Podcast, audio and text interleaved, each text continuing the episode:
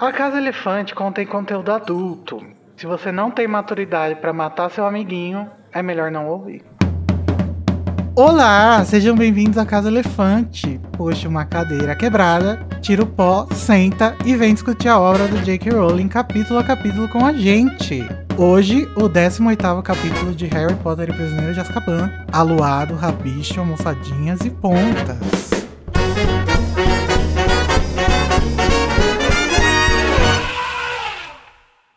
Os nossos episódios sempre levam em consideração os acontecimentos de todas as obras do Mundo Bruxo já publicadas. Então, se você não sabe o porquê da porta da Casa dos Gritos abrir do nada, volte mais tarde. Eu sou o Igor Moretto, que não acredito que meu bichinho de estimação é um senhor de meia-idade. E eu tô aqui com a Tamiris Garcia, potencial homicida aos 15 anos. É isso mesmo, Tamiris? Gente, tudo não passou de um mal-entendido. Entendeu? Apenas uma travessura adolescente. Tá bom, depois a gente conversa mais sobre isso. E com a Larissa Andrioli, que acabou de sair bem dramática debaixo da capa da invisibilidade. Já. Oi, Larissa. Que cheguei, lacrou. Gente. É graduado, pós-doutor em drama, em teatro. Impressionante. Tô aprendendo com o melhor. Mas hoje a gente não tá sozinho, não somos só nós três, como vocês já estão percebendo que às vezes a gente chama convidados, né? Hoje a gente chamou o Fernando. Ele é licantropo no mundo real, porra. Oi, Fernando, tudo bom? Pesado, falar, meu Deus, pesado. Fernando Impagliazzo, publicado em vários países, traduzido. Publicado em vários países. Tudo bem, Fernando? Quem é você?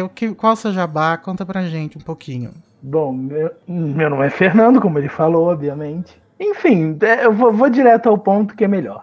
Eu sou licantropo, como o Igor falou, e eu tô aqui pra falar de HIV, a relação entre HIV e Lupin e HIV, essas coisas, essa questão que fica um pouco nebulosa aí entre Lupin e HIV. É, porque caso vocês não saibam, né, gente, no Pottermore, no texto sobre o Lupin, a Rowling diz que ela baseou o estigma que as pessoas que têm licantropia no mundo de Harry Potter, mas principalmente do Lupin, né, sofrem no estigma que as pessoas que têm HIV no nosso mundo real sofrem, né?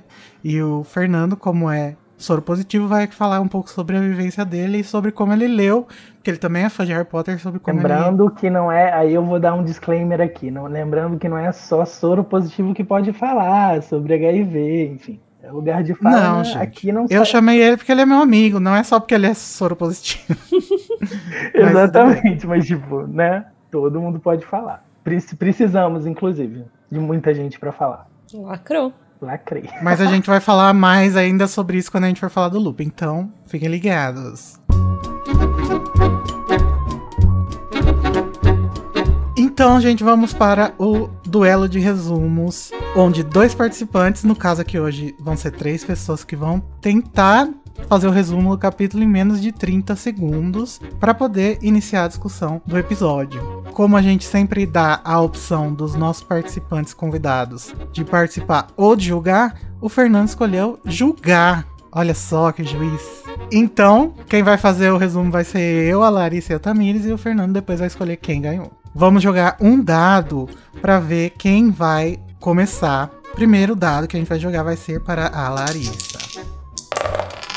Ih, a Larissa tirou 6. Acho que a gente nem precisa, né?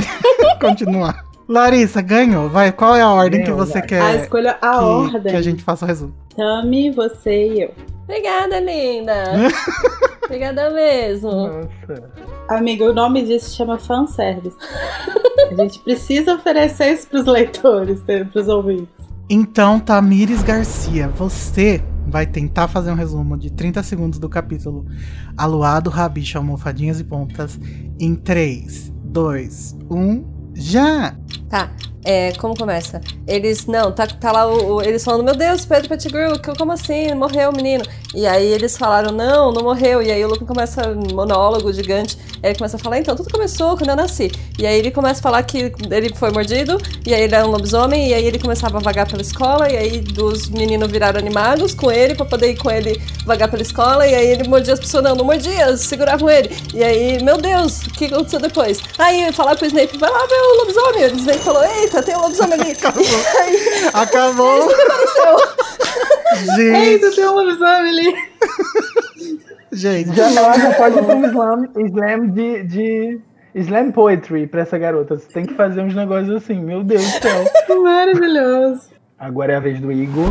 3, 2, 1. O capítulo começa com as crianças incrédulas que o rabicho é, na verdade, o Pedro Pettigrew, mas a Hermione decide que vai deixar o Lupin falar. Então o Lupin começa a contar a história dele, ele fala sobre a licantropia, fala sobre seus momentos inesquecíveis com os outros marotos em Hogwarts, fala sobre a poção do Snape, fala da peça, entre aspas, que eles pregaram no Snape.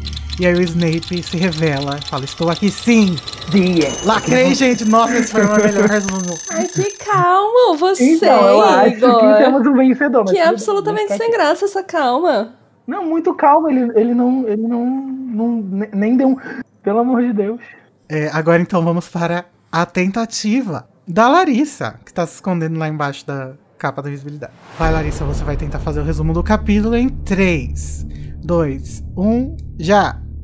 O capítulo começa com o Sirius falando que o rabicho é o Pedro Pettigrew, aí ninguém acredita, aí eles resolvem explicar a história toda, aí o Lupin começa a contar a vida dele, aí ele conta que ele a infância dele como lobisomem, que ele pediu pra escola, aí o Dumbledore pegou ele, levou ele pra escola e montou todo um esquema de segurança e tal, e aí ele fez amizade com os marotos, né, o resto da galera lá, e aí eles eram animagos, e aí eles ficavam andando juntos, não sei o quê, e aí ele conta que um dia o potencial homicida Sirius Black tentou matar o Snape. Acabou. E aí... Deus. Só isso pra julgar isso, mas tudo bem. Então vai, Fernando, agora a sua posição, gente, de juiz entre ação. Pela emoção, pelo borogodó, desculpa. É a Tânia. Ai, mas que pataguada. Com certeza. Tá vendo, gente? Transtorno de ansiedade às vezes dá resultados. É uma questão de critérios, né? Nem sempre o que importa é chegar até o fim, né? Completar. Eu cheguei até o fim, eu já falei que o Snape pareceu sem Blue. Não, um pouco.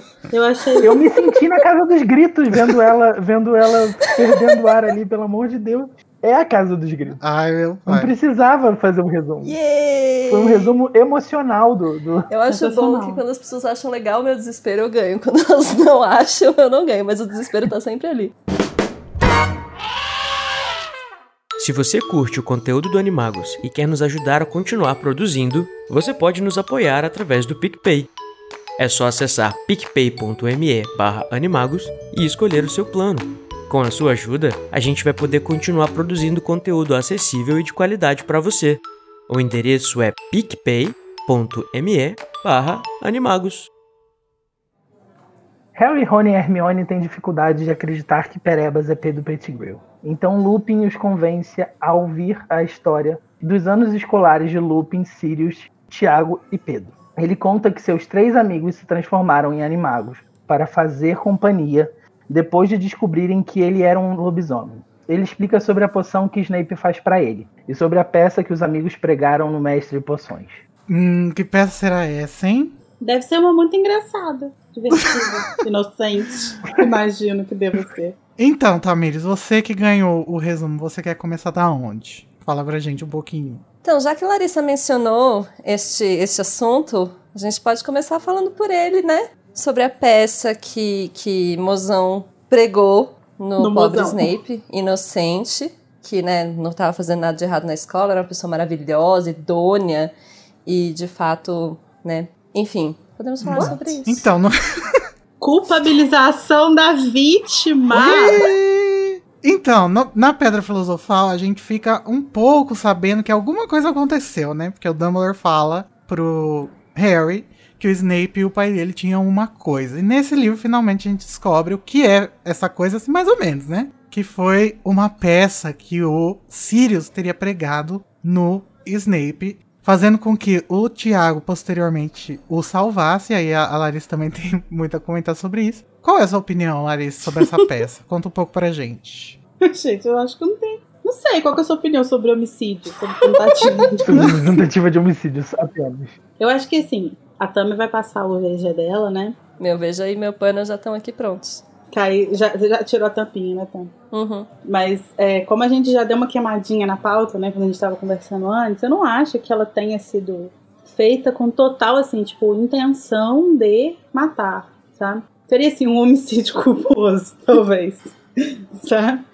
Mas, assim, é uma puta irresponsabilidade, né? É uma... Acho que imaturidade mesmo, assim, tipo, de entender o nível das consequências das coisas que você faz. Mas o que mais me incomoda, mais do que a tentativa de homicídio, é como que, pelo que a gente vê, assim, ao longo desse primeiro momento que isso é narrado, e depois, e até quando aparece na Pedra Filosofal também, e quando isso vai aparecer posteriormente, é que a impressão que me dá, e aí eu não sei se vocês concordam, discordam, mas realmente é uma impressão, é de que foi um caso que foi tratado de uma forma muito leviana, assim. Talvez uma tentativa de proteger o Lupin, porque se fizesse algum alarde ali em torno daquilo, talvez ele fosse ser prejudicado. Mas eu acho que nisso você acaba prejudicando o próprio Snape, que estava ali, que foi a vítima da história, né? Então eu acho que é uma coisa que foi tratada de forma meio leviana pelo Dumbledore. E eu não sei realmente se seria essa motivação de tentar proteger o Lupin, não deixar ele ser atingido e tal. Mas o tom que se tem sempre que se fala sobre isso, tirando nesse momento aí que o Lupin, ele meio que faz uma meia-culpa. Uma meia-culpa, assim, tipo, ele meio que dá uma... Ele fala um pouco no tom mais... responsabilidade um pouco. É, isso. Ele dá uma assumida na responsabilidade, assim, o que ele nem precisaria assumir, né, porque não foi ele que fez nada. E a impressão que eu tenho é que sempre que isso é mencionado, isso é falado com um tom de tipo assim, de que era uma brincadeira, sabe? De que era e o que eu acho pior é o fato do Sirius ainda falar assim, ah, foi bem feito pra ele. Hoje em dia, sim, tipo, em 1993, sabe? Crescido, passou um tempo em Azkaban, provavelmente ele levou um esporro do Dumbledore na época, sei lá. Então, mas eu acho que a questão é essa, eu não sei até que ponto ele de fato levou um esporro do Dumbledore, porque talvez se ele tivesse levado um esporro do Dumbledore, talvez ele não falasse disso hoje. E eu acho, na verdade, que o Sirius é uma pessoa de que a gente não tem muito como cobrar esse tipo de maturidade pra lidar com isso. Justamente porque ele passou não sei quanto tempo em Azkaban, sabe? Então, assim, eu acho que ele não tá com a cabeça no lugar o suficiente pra gente cobrar isso dele. Eu acho que, no caso de ele falar isso depois, de fato não conta ponto pra ele, mas ao mesmo tempo ainda dá pra entender, porque é como se ele ainda fosse aquele garoto de 15 anos. O Sirius, eu acho que ele passa a saga inteira sendo aquele garoto de 15 anos. Então, se for pra pensar na situação, eu acho melhor pensar na situação quando aconteceu. E aí eu acho que a questão é essa, quando a gente vai pra quando aconteceu, o ideal seria que ele não fizesse uma coisa dessa, obviamente, mas ele realmente parece ter uma maturidade nesse sentido e tal. Então quem deveria ser a pessoa responsável, o adulto responsável ali que cuidaria das coisas seria o Dumbledore. Uhum. E ele não parece ter feito isso de forma... Vai sobrar pro Dumbledore no final da discussão. Ele não parece ter lidado com a situação de uma forma realmente positiva, sabe? Ah, a gente não sabe de nada, né? Enfim, o problema da situação é exatamente como... Por isso que eu falo, eu acho que, sim, eles foram inconsequentes. E o James, quando percebeu o tamanho, né? Assim, quando ele percebeu as consequências, ele falou, eita... E tentou reverter. Teve um grande mal-entendido em que o Snape entendeu que o James participou. E eu acho que veio só do Sirius, partiu só dele. E o James e o Lupin, ponto, né? Acho que ele também achava, entendeu? Sim. Acho que foi um mal-entendido enorme. Eles nunca se comunicaram bem, né? Nunca se deram bem, vão se comunicar como. Mas o que eu acho do que o Sirius fez e de como ele age, não, obviamente, tá? Eu falo que eu passo o pano, mas é brincadeira. Obviamente que não justifica. Mas eu acho que ele é uma pessoa inconsequente. A forma como ele faz as coisas, ele realmente agiu de forma inconsequente. E eu acho que ele não se arrepende ainda exatamente por nunca nem ter medido as consequências disso, sabe? Nunca ter tido maturidade o suficiente pra entender o que ele fez. Então, enfim, deixa mozão em paz. Conclusão disso tudo é deixa mozão. Bem, não vou julgar porque eu faço o quê? Eu mesmo, né? Não, o deixa não é no sentido de vamos, ah, então tudo bem, se ele fez, então tudo Nossa. Bem. Não é nesse sentido, é no sentido de eu não acho que ele jamais aprendeu a lidar com as coisas que ele fazia. E, querendo ou não, por um problema muito grave que ele viveu a vida toda também, né? Ele foi privado de uma parte muito grande da juventude dele, né? Preso, vigiado por dementadores e tal, ele não teve a oportunidade de amadurecer, de... Aliás, ele passou 12 anos não, só... Isso gera um trauma, pelo amor de Deus, né? Vamos trabalhar isso, né? Eu acho que nesse ponto, isso a gente já conversou muito sobre isso, eu acho que dá super pra fazer paralelo entre os dois, assim. Uhum. Porque assim como o Sirius é até hoje aquele menino de 15 anos que fez o negócio, o Snape é até hoje um menino de 15 anos que sofreu o negócio. Sim. Então, eles ainda são os mesmos adolescentes inconsequentes e que têm uma rivalidade absurda. E eles não conseguiram, cada um por suas questões específicas, não conseguiram de fato amadurecer a ponto de lidar com isso e com outras coisas de forma mais saudável, né? De forma mais... Eles não conseguiram fechar esse ciclo. Eu sou Snaper, mas... Eu diria que é mais compreensível que o Sirius não tenha amadurecido do que o Snape, porque eu acho que o Snape teve oportunidades e o Sirius teve zero oportunidades. Eu acho que de fato o Sirius teve zero oportunidade, mas eu acho também que o Snape ele também estava de certa forma em um tipo de prisão, assim, que tem a ver com as funções que ele escolheu, que ele aceitou desempenhar. E que acabaram colocando ele num lugar que talvez ele pudesse sim ter amadurecido mais que o Sirius. E eu acho que até em alguns pontos ele pode ter amadurecido um pouco mais, assim.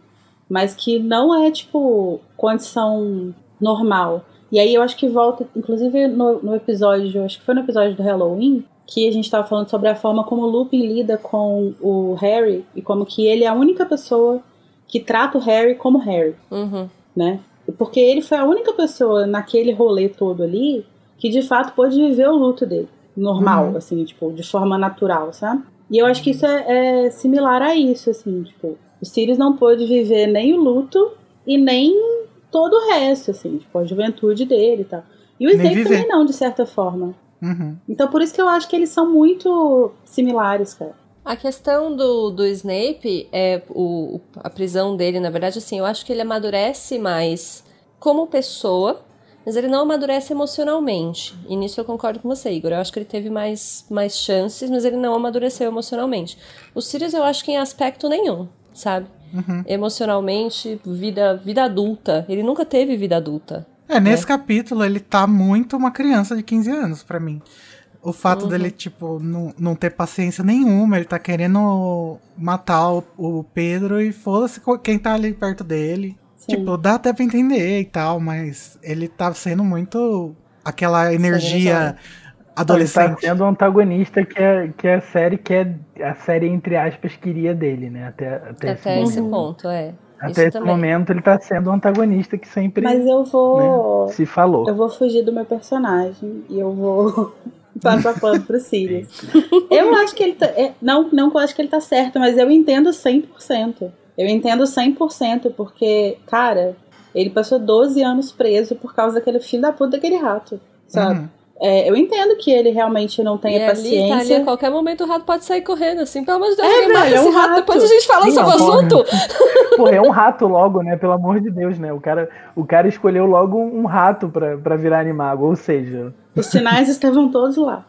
Bom, gente, mas a gente ainda conversa muito mais sobre o Snape nos próximos episódios, nos próximos livros. Mas o... Lupin, ele também conta toda a sua história em Hogwarts sobre o porquê dos amigos dele terem se transformado em animago para poder explicar sobre o plot twist do capítulo anterior, né? Que foi falarem que o Perebas era o Pedro. Mas a gente vai acabar sabendo muito mais sobre a vida dos marotos lá em Ordem da Fênix, que o Harry vai ter um choque de realidade e vai perceber que o pai dele também era um cuzão. Cena dos frases. Momento semi-foreshadow. No capítulo, Lupin também aproveita para explicar por que ele não contou pro Dumbledore. Essa foi uma questão que a gente teve durante a leitura, né, também. Por que o Lupin não fala pro Dumbledore que o Sirius era um animago, né? Que ele poderia estar entrando em Hogwarts através desse disfarce. E ele explica que, na verdade, ele teria sentido como se ele estivesse admitindo que traiu sua confiança enquanto estava na escola. O que vocês acham dessa justificativa? Vocês acham que é ok? Então, também... Se a gente voltar pra... Eu acho que esse período da vida, né, das pessoas, essa fase da adolescência escola, e tal, né? Escola, mas assim, acho que até essa fase mesmo dos 14, 15 anos, a adolescência, pré-adolescência, as pessoas... Lembrar dessa fase é sempre muito doloroso. E aí o Lupin parece que ele... Tudo que a gente agora comentou, por exemplo, que ele amadureceu, ele meio que se torna imaturo de novo, pelo medo do Dumbledore julgar, do Dumbledore condenar, ele se sente aquele adolescente de novo. O Dumbledore é uma figura paterna pra ele, né, nesse lugar. Principalmente nesse aspecto, que acolheu ele e etc. Então, eu acho justificável, eu entendo a justificativa dele, e por mais que não tenha sido a melhor escolha, eu acho que, eu não sei se eu faria diferente, se eu conseguiria... Nessa circunstância, dessa forma, entende? Eu acho que quando ele coloca assim, parece meio raso, né? Mas se você pensasse que no decorrer do ano ele deve ter pensado, se piorar eu conto. Mas daí ele, quando chegava o momento, ele não tinha coragem de falar. É que é aquele tipo de coisa, assim, que quando você não fala, e aí você demora tempo demais pra falar, fica pior. Uhum. Quanto mais tempo você espera pra falar, pior é na hora de falar. Aí você fala, então vou esperar mais um tempo. E aí fica pior.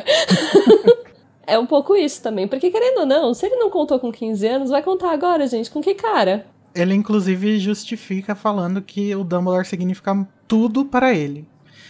O que eu vou comentar um pouco mais tudo no meu patrono sobre esse assunto. E é nesse capítulo também, aqui nessa mesma conversa, que a Rowling apresenta de forma mais clara a relação entre a licantropia e as doenças que têm estigma na sociedade, né?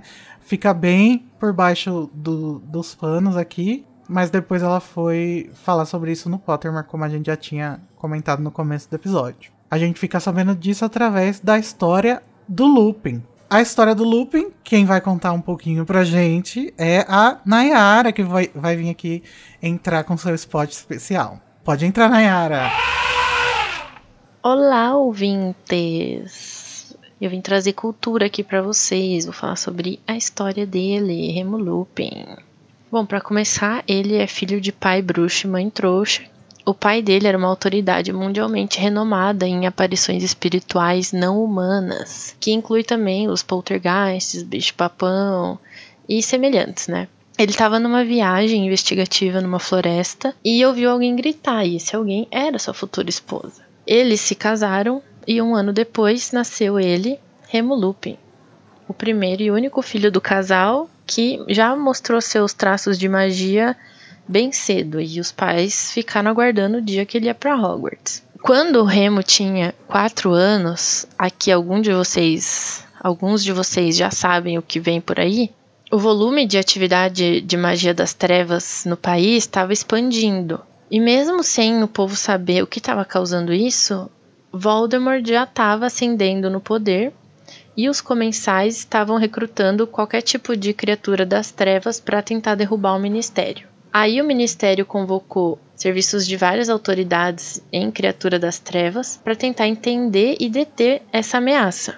Nisso, o pai do Lupin estava entre essas pessoas que foram chamadas para fazer parte do Departamento de Regulamentação de Controle das Criaturas Mágicas. E foi assim que ele conheceu o lobisomem Fenrir Greyback, que foi trazido para interrogatório devido à morte de 2 crianças trouxas. O ministério, que sempre foi meio bagunçado, não tinha nenhum registro informando que o Greyback era lobisomem. E ele, todo esperto, fingiu ser um mero mendigo trouxa, com medo dos bruxos que estavam ali com ele e horrorizado com as mortes. Como ele estava sem varinha e com a roupa toda suja, algumas pessoas acreditaram nele, mas o Lyle, que estava ali também, percebeu alguns sinais de que talvez ele estivesse mentindo e pediu para manterem ele detido até a próxima lua cheia, que ia ser ali nas próximas 24 horas. Ele falou que os lobisomens, abre aspas, são desalmados, malignos e merecedores de nada senão a morte, fecha aspas. Assim, então, o comitê ordenou que ele saísse da sala e liberaram o Greyback. O Greyback contou essa história para os coleguinha dele, e eles foram atrás de vingança, se vingar do Lyle. Então, um pouco antes do aniversário de 5 anos do Remo, o Greyback força a janela do quarto dele, que estava dormindo, e ataca o menino. O pai dele consegue chegar a tempo de salvar a vida do Lupin, afugenta o Greyback para fora de casa com vários feitiços muito poderosos. Então, dali em diante, a gente tem o Remo para sempre um lobisomem. E o pai dele nunca se perdoou das palavras que ele disse no interrogatório sobre os lobisomens, que eles são desalmados, malignos, merecedores de nada senão a morte. Até porque isso reforçava um pensamento, uma concepção vulgar da comunidade perante aos lobisomens, só que o filho dele continuava sendo adorável, esperto, exceto pelo terrível período da lua cheia. Durante a infância, o pai dele fez tudo para encontrar a cura, mas não tinha poção nem feitiço que resolvesse. Então, a partir daquele dia, a família resolveu, por assim dizer, esconder o filho.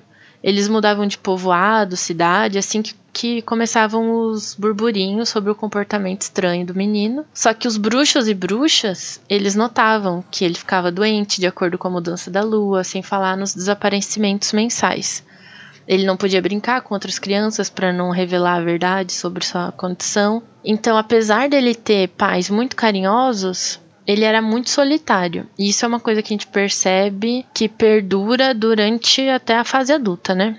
Conforme ele crescia, o seu eu lupino também crescia com ele. E com 10 anos, ele já conseguia derrubar a porta, quebrar a janela, e os pais cada vez mais preocupados e com medo. O Lyle até começou a ensinar os princípios da magia para o Remo em casa, porque ele estava certo que o menino não ia nem pisar em Hogwarts, né? Só que pouco antes do 11º aniversário do Remo, quem que vai aparecer? Ninguém menos que Alvo Dumbledore, sim, o nosso querido ou não diretor de Hogwarts. Ele aparece sem ser convidado, como sempre.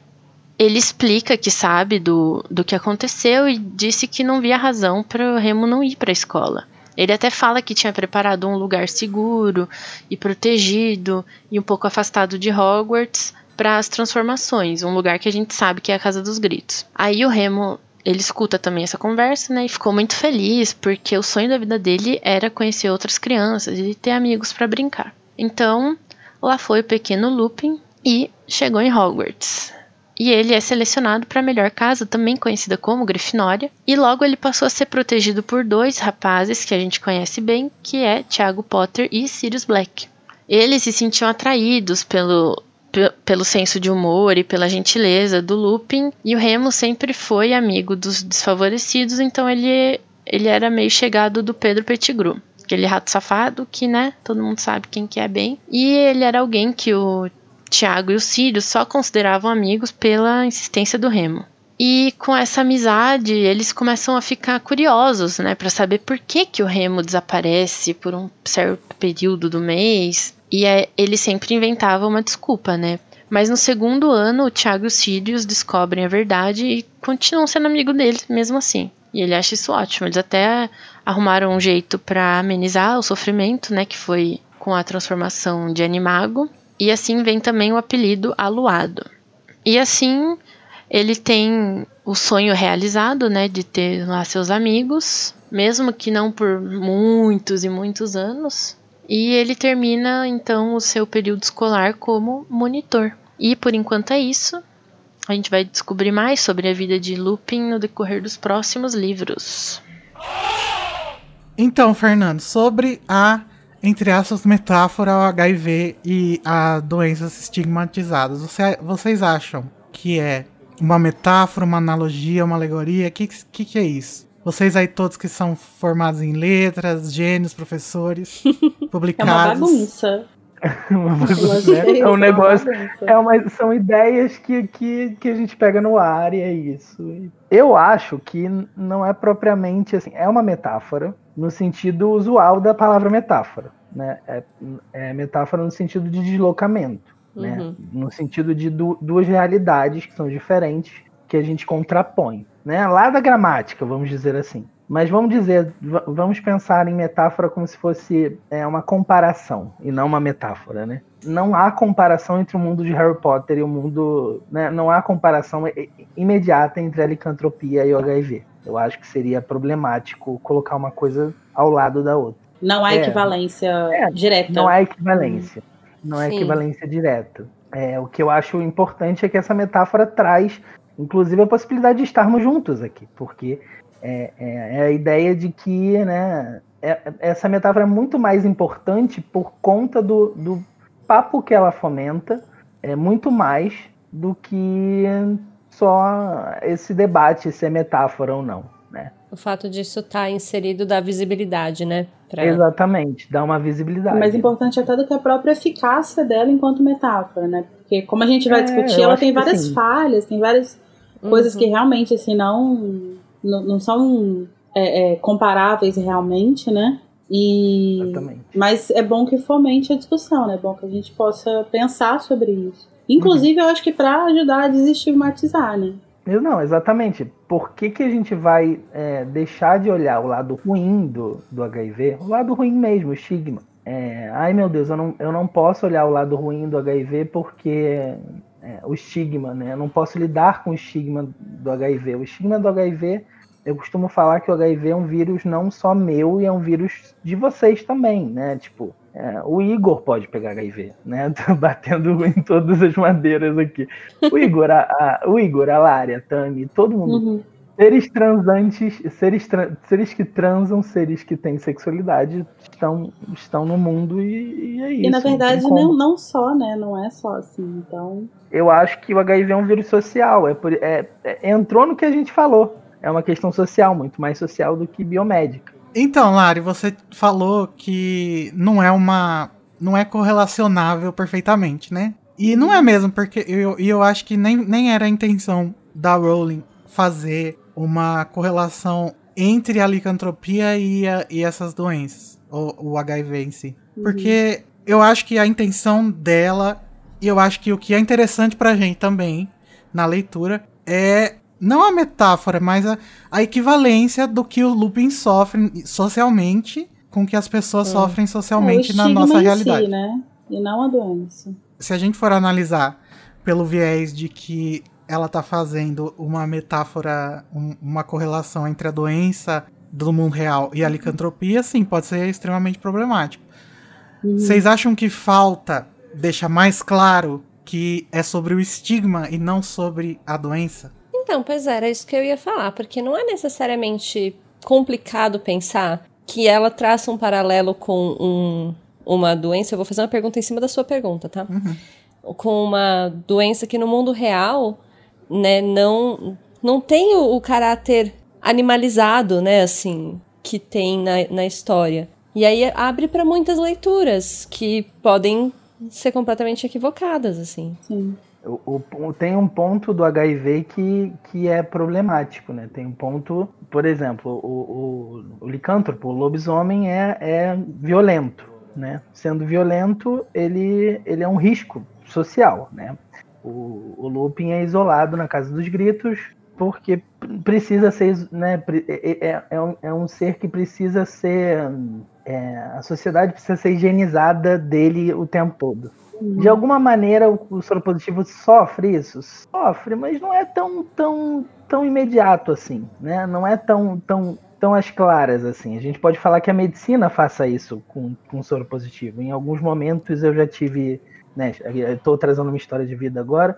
Eu já tive alguns momentos que o médico mesmo foi mega babaca comigo. Me tratou como se fosse um vetor mesmo, assim. Aquela coisa, o exame aqui, ok. E nunca nem perguntou como eu tava, eu deixava de estar, enfim. Eu acho que isso é um problema, né? Essa metáfora do isolamento, eu acho muito importante. Mas a metáfora da agressividade do lobisomem, né? Esse traço de agressividade é totalmente problemático. Uhum. E a J.K. Rowling fala de uma questão, né, de doenças sanguíneas, doenças que vêm, né, doenças...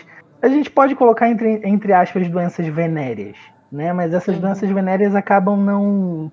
Eu acho que é muito mais o que vem dessas doenças, né, o que essas doenças produzem enquanto efeito social, do que só as doenças, né. Se fosse só a doença ali, estava ótimo. Se todo mundo pudesse entender a biomedicina do HIV e ficar tranquilo, ok, mas isso envolve muitas outras coisas, né? Lembrando que Harry Potter e o Prisioneiro de Azkaban é de 99, não é? O livro? 99. 19 anos depois, mais ou menos, né? Menos de 19 anos da da epidemia de AIDS, né? E eu acho que isso é relevante, assim. A epidemia de AIDS acabou, entre aspas, contaminando culturalmente até Harry Potter, até um livro infanto-juvenil. E isso é mais importante do que falar de só do HIV, isoladamente. Eu acho que a questão da Rowling, tipo, da eficácia e, tipo, de como ela fez essa metáfora, né? Tipo, se ela mandou mal, se ela mandou bem, então...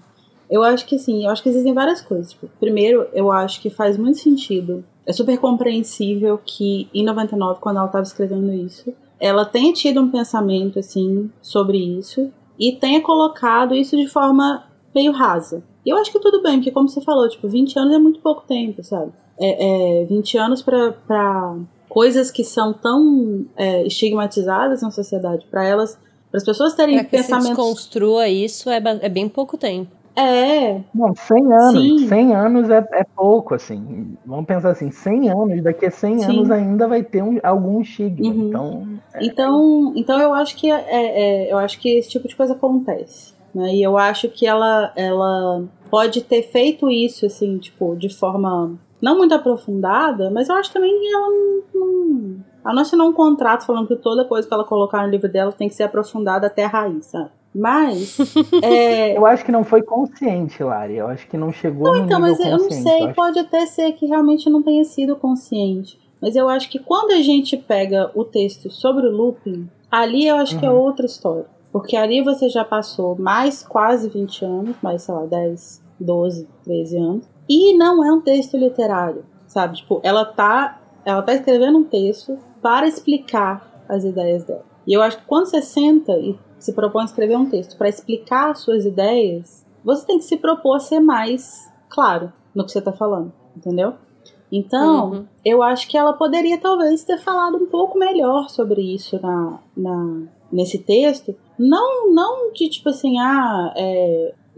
de falar que não pensou nisso antes, não necessariamente isso, mas no sentido de explicar exatamente o que ela, se ela realmente pensou nisso quando ela estava escrevendo, qual era realmente a intenção dela. E de, às vezes, até reconhecer, de tipo assim, mas é uma metáfora realmente que não dá conta de tudo, foi uma coisa que eu pensei de forma muito, muito, muito superficial.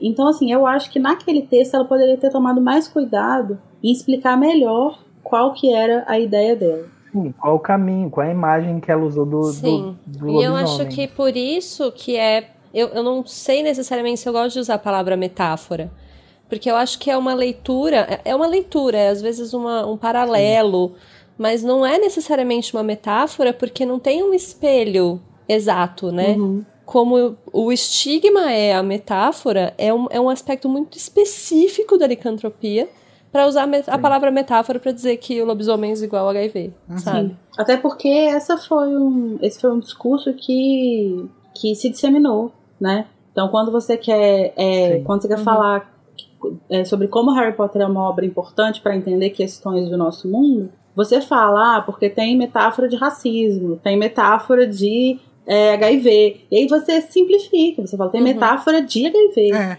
Eu acho que é importante a gente falar aqui sobre essa distinção, né? Como tudo hoje em dia é transformado num tweet, a gente precisa destransformar, né, esse tweet e colocar um pouco de contexto nas coisas. Eu penso que, através da narrativa, ela deixa claro o que ela queria com isso, sabe? Eu não acho que ela deveria ter explicado no texto do Pottermore, eu acho que na narrativa tá claro. Eu acho que tá claro que ela é empática para com essas pessoas que sofrem o estigma. Porque o Lupin, ele é colocado como a vítima na história. Inclusive, Sim. ele mesmo vai ser autor da opressão lá em Relíquias, quando a vítima vai passar a ser a Tonks, que é a mulher dele, mãe do filho, possivelmente licantropo dele. Então, sei lá, eu acho que... E mesmo naquela narrativa do sétimo... Ele se torna ator de um crime que ele não cometeu, assim, como um soro positivo, entre aspas, né? Ele é um ator de um crime que ele simplesmente não cometeu, assim. Eu acho que toda a semântica... E aí, o que o Igor tá falando é total, faz todo sentido. Lá na frente, quando meu filho vai ter licantropia... essa ideia passa por uma ideia de você é vetor de um vírus, você é uma ameaça aqui. E aí o meu ponto, assim, talvez o ponto que amarra isso tudo seja a questão sanguínea, a questão do sangue. Porque de resto, assim, né, a gente tem o lobisomem morde, né, um outro indivíduo e é através do sangue, né, que isso acontece. Na narrativa do Harry Potter a gente tem os sangues ruins, né? Então eu acho que a única forma de amarrar essa metáfora do HIV mesmo, como a Rowling tentou, é juntar essas duas metáforas, porque não seria capaz, a gente não conseguiria dar conta disso. E é o que o Igor falou, acho que a J.K. Rowling não precisa fazer isso, porque, pelo amor de Deus, gente, metáforas existem, a gente não precisa da também explicar tudo. Então, né? E eu acho que assim, que se a gente quer, então, procurar o que ela quiser, eu acho que é fácil de enxergar, porque a gente tá ali do lado do Harry no sétimo, e o Harry tá completamente contra o Lupin, contra a opressão que o Lupin tá causando em si mesmo, né, sei lá. Bom, mas eu não acho em nenhum momento, eu acho que isso, que ela inverta os papéis, assim, de que eu não, em momento nenhum, acho que ela pareceu estar de outro lado, assim, fica muito claro do lado de quem que ela tá. Eu só acho que, tipo assim, e eu acho que ela ninguém precisa explicar a metáfora, mas ela foi explicar a metáfora, tipo, ela escreveu um texto pra explicar, sabe, ela colocou lá. Ela explicou um texto, o texto dela, o problema do texto dela é que é muito vago. Né? Eu acho que o pessoal quer um texto muito explicadinho, o pessoal quer uma J.K. Rowling maternal, que é assim, olha aqui, eu vou te explicar tudo que tá na minha... Isso não existe. Não, a questão é, se você não vai fazer um aprofundamento assim, olha só, tem isso aqui, que eu pensei... Não faz. É um pouco ingênuo ela falar que é uma metáfora do HIV e jogar. Sabe Mestre dos Magos, que aparece, fala uma merda e acabou? Essa é a sensação que eu tenho. Né? Ela chegou, eu acho que o problema é esse, porque, tipo assim, ninguém tá mandando ela ir lá falar o que ela pensou quando ela escreveu, mas ela sentou a bunda dela na cadeira e foi escrever o que ela pensou. Foi escrever. Então, tipo, se você se propôs a escrever, e não é, tipo, nossa, então eu tenho que escrever um ensaio de 1000 páginas, né? Falando mesmo. Publicado em Portugal. Você pode escrever mais 2 frases, sabe? E eu acho que a própria construção das frases dela naquele texto, quando ela fala sobre essa relação especificamente, é complicada, porque ela não fala o estigma... eu pensei como uma metáfora para o estigma das doenças. Ela fala, eu pensei numa metáfora para as doenças que têm estigma. E essa inversão muda tudo. Então eu acho que é uma questão de cuidado com palavra, sabe? Se você se propôs a falar sobre, então fale de forma cuidadosa. Pois é, até porque exatamente assim, o que eu sempre entendi do texto do Pottermore e de como ela abordou, é que era uma metáfora completa. Então eu tinha uma leitura e ficava pensando, gente, mas só o Lupin é um lobisomem que convive, né, com as pessoas. Os lobisomens, na verdade, são todos marginalizados, são todos vilões e enfim, matam pessoas, etc. Será que era isso mesmo? Sempre foi muito confuso pra mim essa metáfora. Por isso que eu tenho dificuldade de chamar de metáfora. Eu também sempre achei que era, tipo assim, uma relação com a doença em si. E aí, se você pensar que é uma relação com a doença em si, de fato é problemático, porque a licantropia mesmo é uma parada extremamente violenta, perigosa, né? Tipo, as pessoas são perigosas mesmo, assim. Então, se você faz uma relação simples, e que foi o que eu sempre entendi que era, de fato é muito problemático. Porque é você jogar as coisas ali sem se preocupar com como isso repercute ao longo, com os outros elementos que formam aquela ideia, sabe? O que me deixa um pouco angustiado nessa metáfora da J.K. Rowling é que ela dá uma noção geral. Ela fala das doenças, né, que tem venéreas, enfim, que tem a ver com sangue, mas ela não distribui isso, né? Ela não vai falar que doenças são essas, né? Se a gente pensar ao longo da história da humanidade, a gente teve a peste negra, a gente teve algumas doenças aí. E aí, J.K. Rowling? Vamos tentar ser um pouquinho mais cuidadosa com isso, porque hoje a gente tem o HIV que não, amigo, né, mas ela fala HIV e AIDS, sim. Não, ela fala de HIV, mas ela não vai falar de outras doenças que também têm estigma em relação a né, transmissão. Sífilis, por exemplo. Sífilis poderia ser... Uhum. Sei lá, há 40 anos atrás, não, muito mais, né? No século XIX, a sífilis era muito mais estigmatizada do que o HIV. O HIV não existia, né? A sífilis era o HIV do século XIX, vamos pensar assim. Então, eu acho que ela deveria entender que as doenças têm faces muito parecidas, né? Por isso que ela fala de doenças, né, venéreas, eu não sei direito o que ela fala, mas enfim, ela fala dessa questão de um jeito tão geral que ela acaba apagando a metáfora do HIV e a possibilidade de falar para um público, entendeu? Esse é o meu ponto. Se ela pudesse explicar melhor, talvez ela pudesse falar melhor. Então, mas é aí que eu acho que a gente se separa, porque eu acho que eu entendo eu entendo que aquele trecho do texto em que ela soltou essa informação não tinha a intenção mesmo de ser profunda.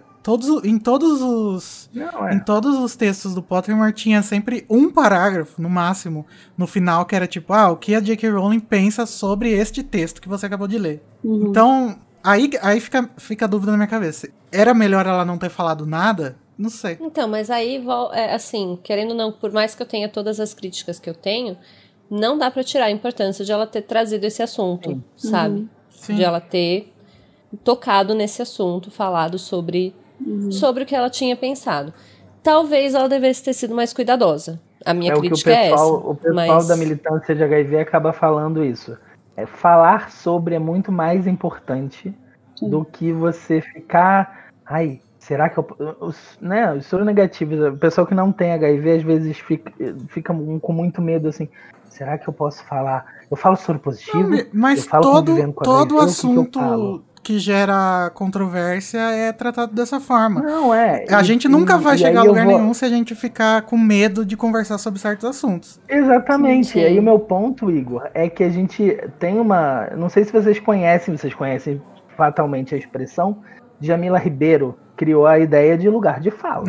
Né? Essa ideia foi para a internet, foi para o Twitter. E o pessoal do Twitter deturpou o lugar de fala. Uhum. Porque o lugar de fala não é vocês não poderem falar do HIV. Vocês têm noção do meu lugar de fala em relação a vocês. E saber que quando eu falo sobre isso, eu estou falando como uma pessoa que é soronegativa. Exatamente. Eu posso falar, mas eu tenho que entender de onde eu falo. Não, você precisa falar. Sim. Porque assim, você falando... Talvez o seu estigma seja bom pra mim. Sim. Tô falando muito sério. Assim. E talvez, talvez dependendo do contexto em que a gente tá, uma pessoa que não faz parte daquele grupo, mas que tá disposta a falar, é a única forma daquela ideia chegar até aquele grupo. Exato. Exatamente. Nesse ponto, J.K. Rowling, eu aplaudo J.K. Rowling nesse ponto, assim. Sim. Ela conseguiu, ela fomentou o papo. O meu medo é que ela fomentou de um jeito meio torto. Quase irresponsável. Meio jogou ali. Mas eu acho que assim, eu fiquei criticando ela aqui, mas eu acho que assim, da mesma forma que é positivo ela ter colocado, mesmo que, eu acho que ela devia ter feito de outro jeito, eu acho que ela devia não sei o quê, igual o Igor falou, seria melhor ela não ter falado? Não, é melhor você falar, né? Sim. Mas a gente tem que entender também que quando a gente está discutindo isso, a gente pode criticar, sabe? A gente pode falar assim, você não devia ter falado desse jeito. Isso não quer dizer que a pessoa tá completamente errada, que a pessoa não vai mais pra nada, sabe? Tipo, a gente tem que saber... Mas isso é uma questão, né? Se a gente vai entrar nisso também, a gente vai ficar aqui pra sempre. Mas essa é uma questão da cultura do cancelamento, de necessariamente se a pessoa falou... meio torto, nossa, meu Deus, falou tudo errado, e não é porque a gente não gostou da forma que ela disse que não tinha que ter dito, ou que, sim, enfim... Até porque só é possível você saber como falar certo se você falar errado, alguém te corrigir, e aí você vai, claro. Por exemplo, um dos debates na literatura brasileira, pelo menos, é o Monteiro Lobato, que né, todo mundo cancela, fala, mas o Monteiro Lobato precisa ser debatido por causa do racismo, inclusive. Para falar de racismo. Eu acho que Olhar na cara do diferente é importante. E esse é o problema. A gente vive hoje em dia numa era Twitter, né? Uhum. Sei lá, não sei nem quantos caracteres tem aquela merda, mas enfim. Agora são lá, 280. Ponto. Lacrou. Dona do mundo. É uma questão muito complicada, assim, porque ao mesmo tempo que eu acho que o Twitter tem um papel importante de ajudar a disseminar coisas, é muito mais fácil você disseminar coisas. Eu acho que existe muito pouco cuidado com o que você está disseminando e como você está disseminando. Eu não sei se existe uma forma de corrigir isso. Não, eu acho que... Eu sou bem pessimista. Só acho importante pontuar que a gente, por mais que esteja criticando a forma como ela colocou, não critica ela ter colocado. Eu acho, pelo menos. A gente não, eu vou falar por mim. Eu acho que eu também tô muito contaminado, entre aspas, pela cultura. Contaminado pela metáfora. Não, eu tô querendo dizer assim, eu tô contaminado por essa cultura de rede social, de cancelamento, etc.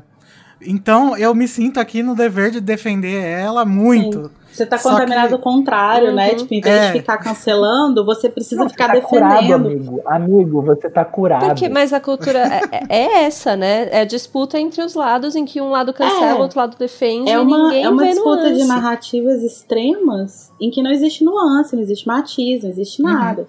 Não existe, tipo assim, fulano errou, mas fulano pode acertar. Uhum. Fulano errou, mas ele tá arrependido. Muito brincar eu e Larissa, que Larissa defende Snape, que eu defendo Sirius, não sei o quê. Mas conversando de fato, a gente sabe das nuances de cada personagem. Sim. E a gente sabe que quando vai falar de metáforas que Rowling coloca, essas metáforas são muitas. Mas assim, pra terminar, eu concordo com vocês. Eu acho que ela poderia ter... Não, mesmo que não fosse nada naquele lugar no Pottermore, naquele parágrafo, mas ela podia ter comentado um pouco mais sobre isso, sei lá, em algum lugar, não sei que lugar, mas sei lá, ter expandido um pouco mais essa ideia, tudo bem. Não sei, no site dela, onde ela publica o ensaio transforma. Sim. Fica a ideia, eu acho que deve ter memória naquele site lá pra postar uma coisa nova. Escreve, sei lá, gente, muito sério, escreve um negócio explicadinho, não escreve um negócio irresponsável, entendeu? Ah, mas não foi irresponsável, esse é o problema. É aí que a gente discorda. Aí que a gente entra no... A gente vai começar, tá. A gente chegou no início do ciclo. É irresponsável, mas deu um quentinho no coração quando eu vi. Eu falei, pô, legal. Falando nesse assunto, ainda, mas mudando um pouco, o Fernando fez um texto no Animagos, não sei se vocês viram, ouvintes, mas se vocês não viram, vão lá ver, que fala sobre uma coisa que pouco falaram, eu acho que eu nunca tinha visto alguém fazer essa relação, entre a Hermione e o fato dela ser sangue ruim, entre aspas, né, nascida trouxa, e o Lupin, ser licantropo. Não vou dar um spoiler do meu texto aqui, eu vou só falar bem rápido, né? Mas a ideia é que o Mudblood, essa ideia do sangue ruim, vai para outros caminhos, né? Eu acho que a ideia da licantropia... A licantropia tem traços do HIV, né? Traços de isolamento social, e que eu acho que o isolamento social do trouxa também tem a ver com isso. Né? É o isolamento social. Nossa, eu falei isolamento social por causa da pandemia, eu juro. Eu juro. Eu usei isso. Cara, eu não fiz. Sabe quando você pensa em isolamento social? Você pensa, voltando aos trocadilhos, a gente está tudo contaminado pelo coronavírus, não é mesmo? É tipo, contaminado. O coronavírus me contaminou. Mas a questão é isso, é um isolamento social. Não tem outra palavra para falar. Um isolamento forçado, né, no caso. É forçado, né? Mas não deixa de ser social, porque, né? Uhum. Mas a ideia, né, é que a Hermione, por exemplo, né, ela tem um sangue ruim. Né, os pais, inclusive, da Hermione, eu falo coisas bem rápidas, assim.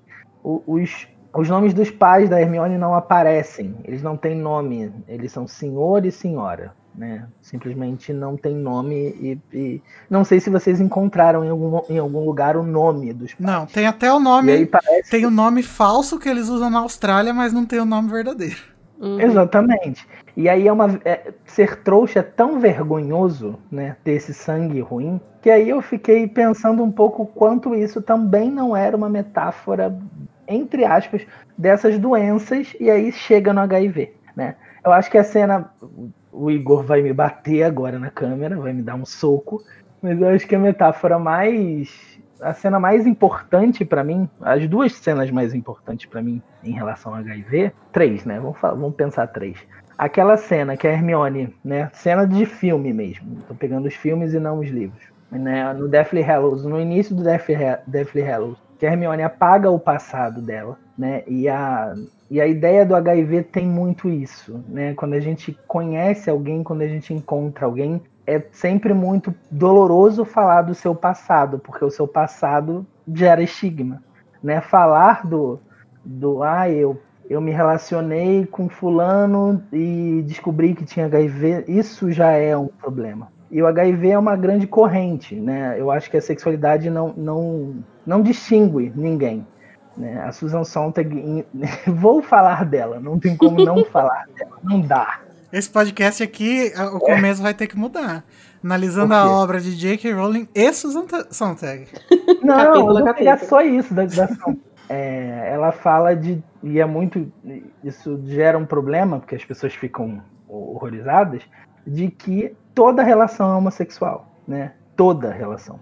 Porque toda relação se dá entre pessoas do mesmo sexo. Mesmas relações heterossexuais, né? Em algum momento, o Igor, vai se relacionar com alguém que vai se relacionar com alguém e assim, homens se relacionam e mulheres se relacionam, né? Entre si, sexos iguais se relacionam em relação ao corpo. Né? Então o sexo gera uma ideia de que somos todos iguais, entre aspas, né?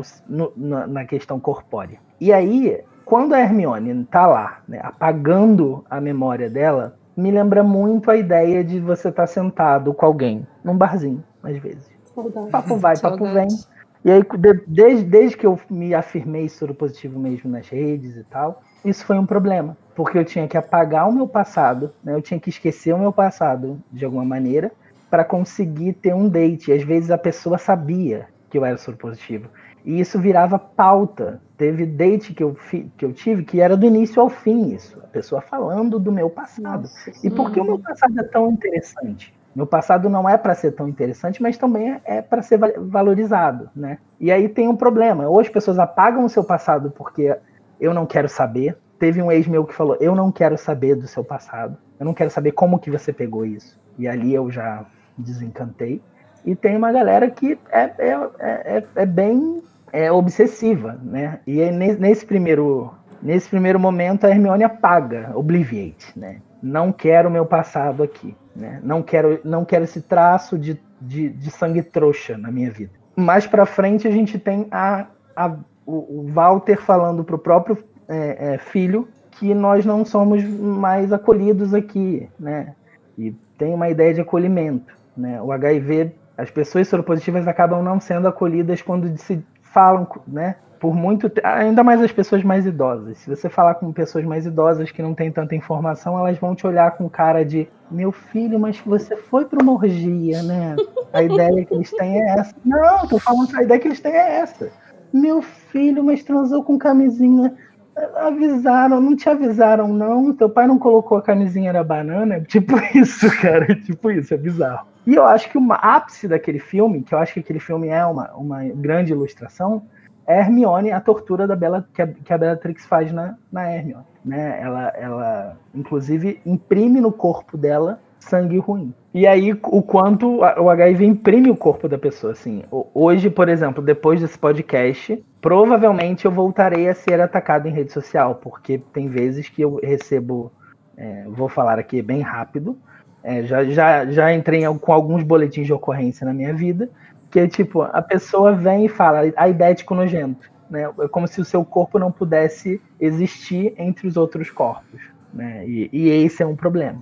Gente, as pessoas não têm absolutamente nada a fazer da vida. Se tivesse assistindo BBB, eu não tava xingando as pessoas na internet. Você não precisa nem ler um livro, vai assistir BBB, vai ver Fazenda, sabe? Nossa Senhora, impressionante. E aí, quando eu vi essa cena, eu chorei igual um louco. E eu não entendia por quê.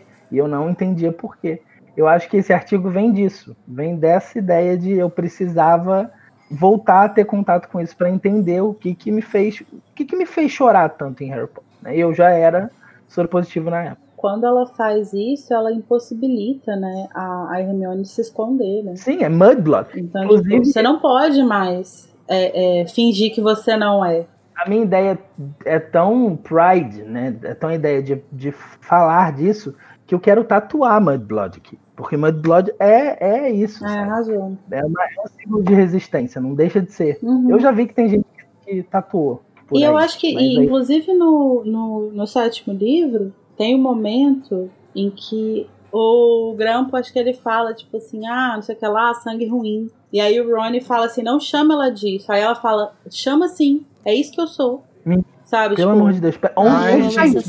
É no sétimo livro. E ela cresceu. E ela fala, tipo, é uma afirmação de, tipo assim, eu sou isso mesmo, sabe? E eu acho que eu acho que todos os... A gente tá falando aqui mais sobre a questão soropositiva, mas eu acho que todo movimento de resistência, de alguma forma, né? Que parte da resistência à opressão social vai passar por essa ressignificação, né? Então, quando alguém...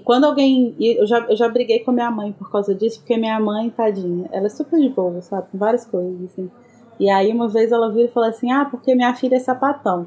E eu falei, mãe, não, você me chamar de sapatão, não. Por favor, eu sou sapatão, eu me chamo de sapatão. Eu posso falar isso. Porque eu falar isso é algo que eu escondi por tanto tempo que hoje eu afirmar isso é orgulho, sabe? E isso vale para todas as opressões, sabe? Dentro da própria sigla LGBT, a gente tem várias representações disso, né? Eu, como uma mulher gorda também, eu me afirmar como gorda e parar com essa coisa, tipo assim, gordinha, cheinha. Não, porra, eu sou gorda, sabe? Então, eu acho que é uma tentativa de ressignificar um vocabulário que, por muito tempo, foi a forma que as pessoas tinham de te excluir. Você não pode colocar a pessoa pra fora da sala, então só chama ela de tal jeito. Você vai excluir ela aqui dentro. A partir do momento que você escolhe essa palavra, tipo, pra se reafirmar, ninguém pode te excluir mais por isso, sabe? Você tira a força. Mas aí, e pergunta honesta, mas aí então a sua mãe falando necessariamente coloca nesse lugar de exclusão, então? Não, isso é uma coisa assim, minha. Isso é uma coisa que não é geral, mas assim, pra mim é no sentido de que, tipo assim, uma pessoa hétero me chamando de sapatão tem uma carga diferente de uma pessoa LGBT me chamar de sapatão, entendeu? Entendi. Então assim, pra mim, isso é uma coisa que varia de cada um pra cada um, né? Eu escolho não. Pra mim, eu acho que palavras são só palavras, né? Então, eu acho que depende muito... Pra mim, não importa se a pessoa é hétero. Pra mim, importa se eu consigo ler que ela tá querendo dizer aquela palavra de forma ofensiva. Não, só acho isso. Que essa é uma coisa que pode ser levada em questão também. Porque essa sempre foi a perspectiva que eu tive. Mas tô perguntando realmente pra saber se eu já ofendi alguém no mundo, assim. Então, eu tô repensando aqui as coisas que eu falo. Não, mas eu acho que, assim, isso é uma coisa minha, assim, sabe? Sim, mas de novo, a gente falando do que a gente tava falando de lugar de fala. Tipo, eu tenho que saber de onde eu falo. Então, eu tenho que pensar sobre isso, entende? Eu como hétero. Sim. É ofensivo, então, eu tô realmente pensando. Pergunta, ué, pra pessoa. Perguntei. Acabei de perguntar, inclusive. Tá gravado. Gente, eu acho que essa questão de pertencer a um grupo, só para terminar o que a Lari estava falando, um problema muito relevante, assim, que é a questão de identidade de grupo, né? Se a gente pensar o Mudblood como algo de um grupo, de uma manada, de um pessoal que... Manada como grupo, como um pessoal que... Não estou falando gado, bolsominion, não.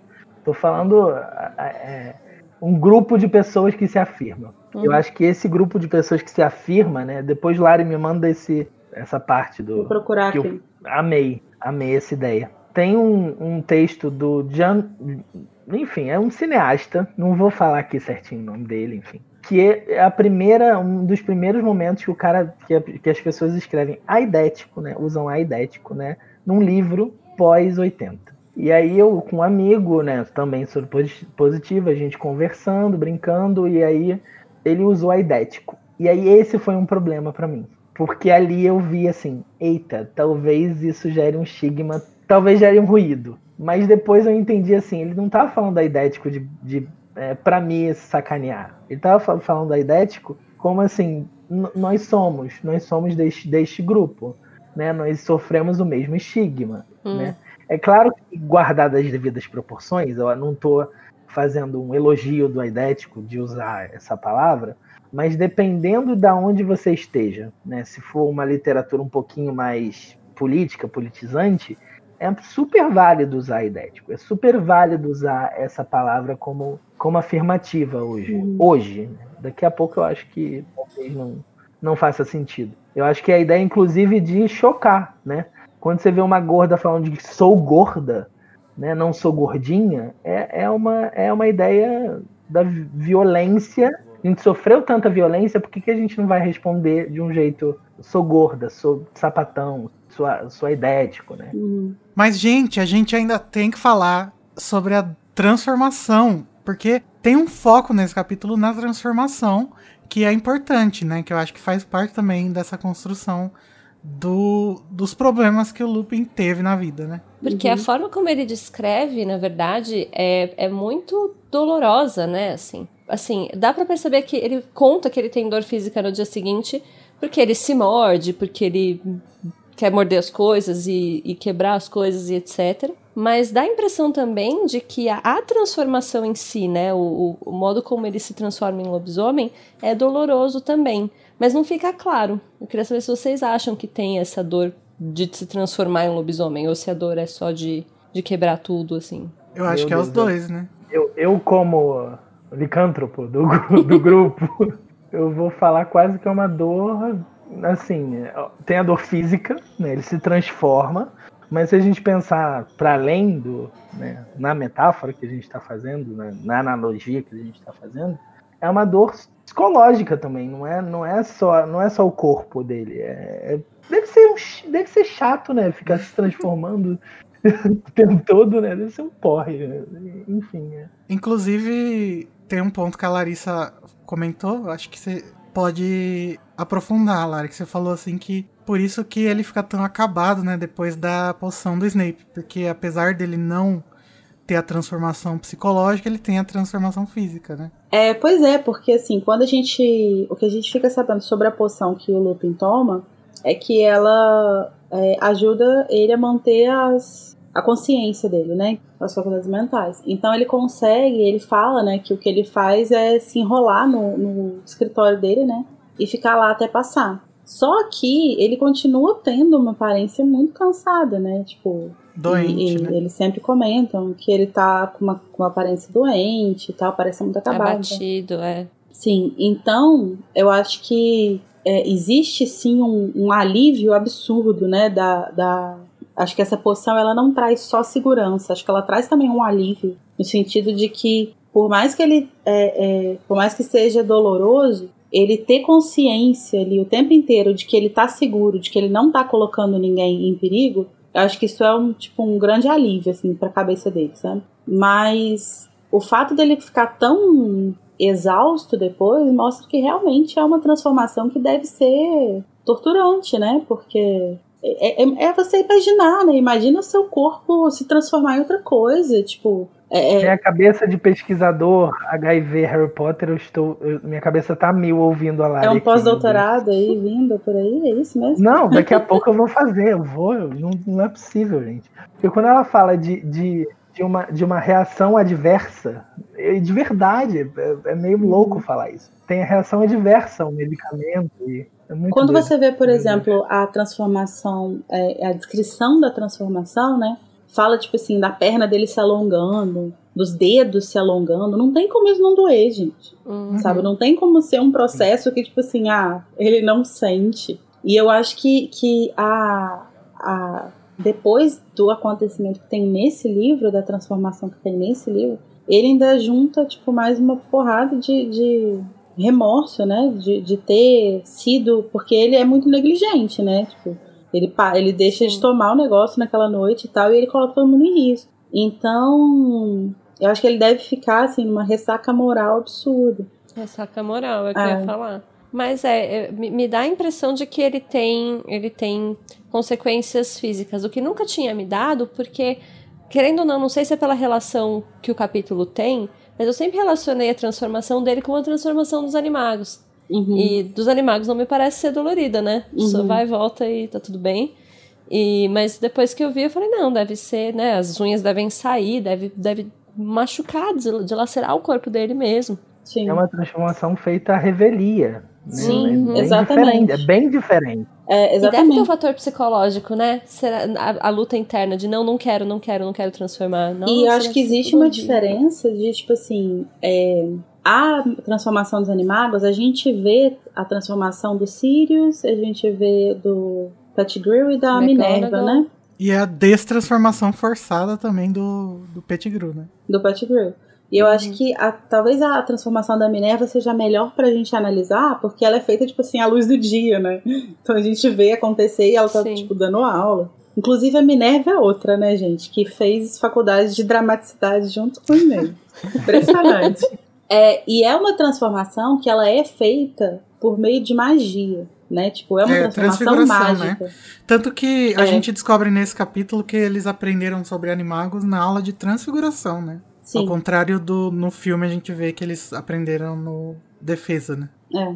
Então é uma transfiguração feita por magia. O que é diferente da licantropia, porque a licantropia, a transformação ali, ela é sempre descrita como uma maldição, né? Tipo, é uma coisa diferente. É como o Fernando falou, é feita a revelia. Você não tem escolha. Você vai se transformar, sabe? Tipo, é isso aí, é seu... É seu castigo, como se fosse assim. E por ser maldição, necessariamente já traz um outro fator também que dá mais uma evidência de que pode ser doloroso, né? Sim. Você está amaldiçoado, então você vai sofrer todo mês. Sim. O que me faz pensar que talvez os maledictos também sofram, nossa, né? Nossa, amiga, eu ia falar exatamente isso. Eu ia falar agora. E talvez seja pior, porque é uma transformação lenta, né? Então é como se você fosse, tipo, sendo torturado ao longo de anos. Uhum.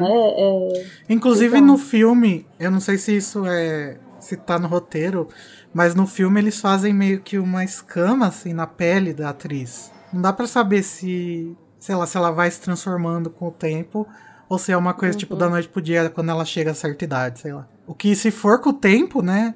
Eu acho que no texto que explica os maledictos fala que depois de um tempo a pessoa não volta mais. Mas aí eu precisaria dar uma pesquisada, porque eu não lembro direito. Eu li na época que a gente... A gente fala quando a gente for fazer a leitura dos roteiros de animação. Porra! Meu Deus! Mas tá, vamos aproveitar esse gancho pra falar sobre os Animagos. Os Animagos, você já deu seu apoio para o Animagos? Nós pois é, gente. PicPay.me/Animagos viraram um apoiador do Animagos. É claro que a gente não podia deixar de falar sobre o que dá nome ao nosso site, né? Lacrou, caralho, os Animagos. E tem uma história super fofinha, né, gente? Que é dos amigos que se transformaram para poder ajudar o Lupin. E o Lupin também, outra coisa que é fofinha, é o fato do Lupin falar que ele se sentia menos sozinho, né? Sabendo disso. É, porque antes ele pensava que eles iam abandonar ele se eles descobrissem.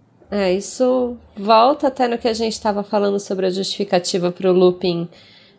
né, não ter tido coragem de falar pro Dumbledore sobre a história toda. Imagina o medo de abandono que ele tem, né? Assim, o quanto que ele se sentiu sortudo dos amigos terem feito isso por ele. Então, Lupin. Ele sente um medo de abandono e ao mesmo tempo uma responsabilidade, né? Porque no sétimo livro também ele quer fugir da família, ou seja, abandonar a família, porque ele tem medo dele mesmo. Então ele mesmo sente esse medo que ele espera dos outros, né? É o veneno remédio dele. Ele se afirma com os Animagos, mas ao mesmo tempo se afirma no grupo, né? No grupo lá com os marotos, né? Os Animagos, mas ao mesmo tempo com a Tonks ele não consegue se afirmar, porque, né? Tem até um trecho que ele fala: eu sou um lobisomem diferente do Gui, né? E aí a gente não vai entrar nesse caso, obviamente.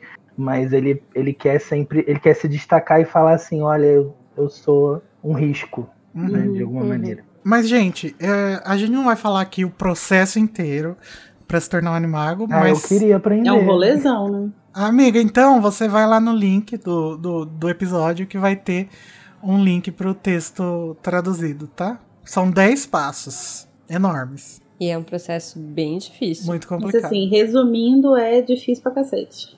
E leva muito tempo, né? Os marotos levaram 3 anos, né? Mas, Larissa, conta pra gente o que é o Animago, de onde vem, o que comem. É um site. O Animago Essa palavra vem do latim, da junção de duas palavras do latim, seria animalis e magos. E o animago é basicamente uma bruxa ou bruxo que consegue se transformar por vontade própria em algum animal. E quando ele está nessa forma de animal, ele retém a maior parte da sua capacidade de raciocínio humano, o que me faz pensar que será que a Minerva fica, tipo, tomando banho, gente? Porque é só a maior parte, né? Que loucura. E ele mantém seu senso de identidade, suas memórias também. E a sua expectativa de vida normal de um humano, mesmo que ele fique transformado em animal por muito tempo. O que explica, por exemplo, o caso do Pettigrew, né? Que viveu muito mais tempo do que um rato normal. Mas os sentimentos e as emoções que uma pessoa sente, quando ela está transformada, esses sentimentos são simplificados e eles passam a ter desejos dos animais. E eles se alimentam, então, de qualquer coisa que o seu corpo animal tem interesse em se alimentar, né? Qualquer coisa que ele se aprecie. Ele não vai ficar exigindo uma comida humana. Facilita as coisas. Né? Uhum. Normalmente, sinais e deficiências características ao corpo da pessoa, enquanto humana, vão ser transferidos para o seu eu animal. E se você não se registrar como um animago, né, diante do ministério, você pode ir passar uma temporada em Azkaban, que é um lugar muito legal, como a gente já conversou aqui hoje, né? Agradável, assim, para veraneio. Agora, e se você for um animago em Azkaban, ilegal? Nossa. E quando acontece algum problema no processo de se tornar um animago, que como a gente comentou é um processo muito complicado, muito difícil, muito longo, pode dar ruim. E costuma dar ruim mesmo, assim, se você faz alguma coisa errada ali, né? Uma das maiores causas desses problemas na hora de se transformar em animago é a impaciência, porque é justamente um processo muito longo, difícil. E normalmente os problemas vêm aí, da pessoa tentar dar um jeitinho, né? Ah, se eu não ficar um mês, se eu ficar só 3 semanas com esse negócio na minha boca, não vai dar bom. O que torna muito mais fofo, né? O negócio dos marotos, porque eles precisaram se empenhar mesmo, né? Não, e deve ter sido um mês de paz, porque imagina um mês que Sirius, Tiago e Pedro não puderam falar porque tava com o negócio na boca. É um mês de paz, hein, Robert? Nature is healing. Eu vou me abster de comentários. Foi muito suspeito isso, hein? Mas não deve dar pra não falar. Como que você não fala por um mês? Não, dá pra falar, sim. E acho que depois você acostuma, né? O problema deve ser engolir, né? Imagina, você fica 29 dias, no dia 29 você engole. Gente, e é suja de feijão, velho. Fala assim, tu tem que falar entre dentes, aquela coisa. Então, aí. Fala assim por 30 dias. E pra escovar dente? Como é que escova dente? Não escova, você acha que bruxo escova dente? Nossa, que nojo. Imagina, bruxo bate a varinha nos dentes. Carol! E aí, quando dá esses problemas, né, no processo de se transformar em animago, deu ruim, não tem cura, é isso aí, aceita. As pessoas que cometem esses erros, né, geralmente são forçados a viver o resto de seus dias nessa condição lamentável. Eles não conseguem viver inteiramente humanos e nem inteiramente animais. Mas e esses bichos onde que estão, né? Que delícia. Eu acho que deve ser o tipo de coisa que, assim, as pessoas realmente devem tentar pouco. Acho que muita gente deve ter tentado uma época, assim, e realmente deu muito ruim. Porque esse é o tipo de coisa que eu tenho certeza que Harry tentaria fazer um dia. E não teria paciência. Perfeitamente no personagem dele, de tentar, vou virar um animago, porque é legal. E não vou ter paciência, porque é isso que eu faço as coisas do jeito que eu quero. Gente, mas isso é uma ótima coisa pra J.K. Rowling explorar em Animais Fantásticos, hein, J.K.? Real. Esses bichos que não se transformam direito. E, em geral, os bruxos preferem se transfigurar com roupa, né? Pra evitar certos constrangimentos de, né? Quando você voltar, parecer ele meio exposto.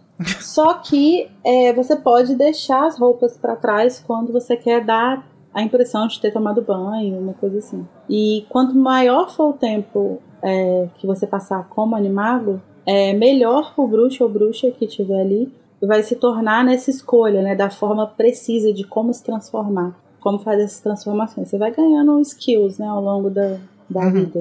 O que eu acho interessante, porque no filme eles foram para outro lado, né? Pelo menos em Ordem, eles mostram o Sirius se transformando pelado depois. Sim, e ele tira um casaco, sabe-se lá de onde. Da onde saiu aquele casaco?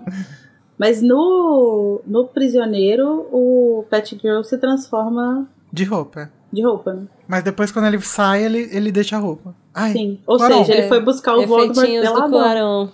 Uma coisa interessante também dos Animagos é que geralmente é a mesma forma do patrono, né? Que eles se transformam. E que eles não podem escolher a forma do seu Animago. Ao contrário do patrono, que a gente já conversou outro dia, que alguns conseguem, né? Escolher. E aí, acho que nesse caso, a pessoa teria, então, um patrono diferente da sua forma animaga, né?